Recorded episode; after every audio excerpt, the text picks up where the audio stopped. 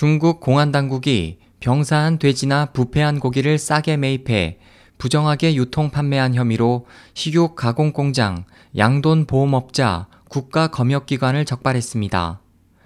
병사한 가축육을 둘러싼 대규모 범죄 조직 적발은 이례적으로 체포자는 110여 명에 이릅니다.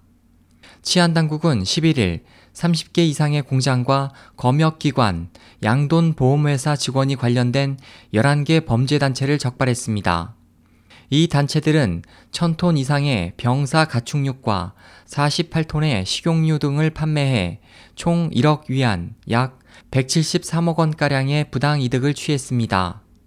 부패한 돼지고기를 사용한 가공식품은 약 3년간 후난과 허난, 광시, 좌족 자치구 등 11개 성의 시장에 유통했습니다.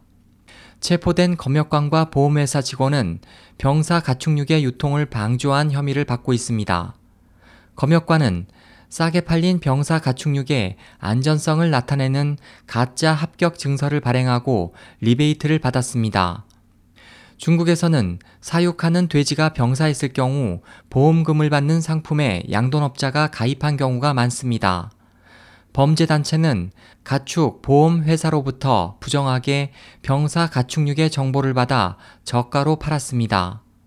한 고기 가공업자는 2011년부터 저렴한 고기를 구입하기 시작해 지금까지 약 2천 마리의 병든 돼지를 구입했다고 말했습니다.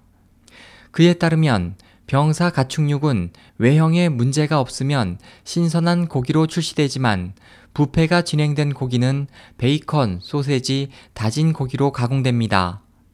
남은 부위와 가죽은 식용유로 가공됐습니다.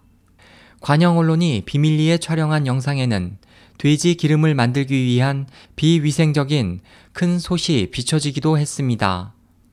중국에서는 2011년 이후 병사한 가축의 고기를 저가로 판매하는 사건이 다발해 식품 안전을 위협하는 사회 문제가 되고 있는 가운데 현재까지 4,600여 건이 적발됐습니다. SOH 희망지성 국제방송 홍승일이었습니다.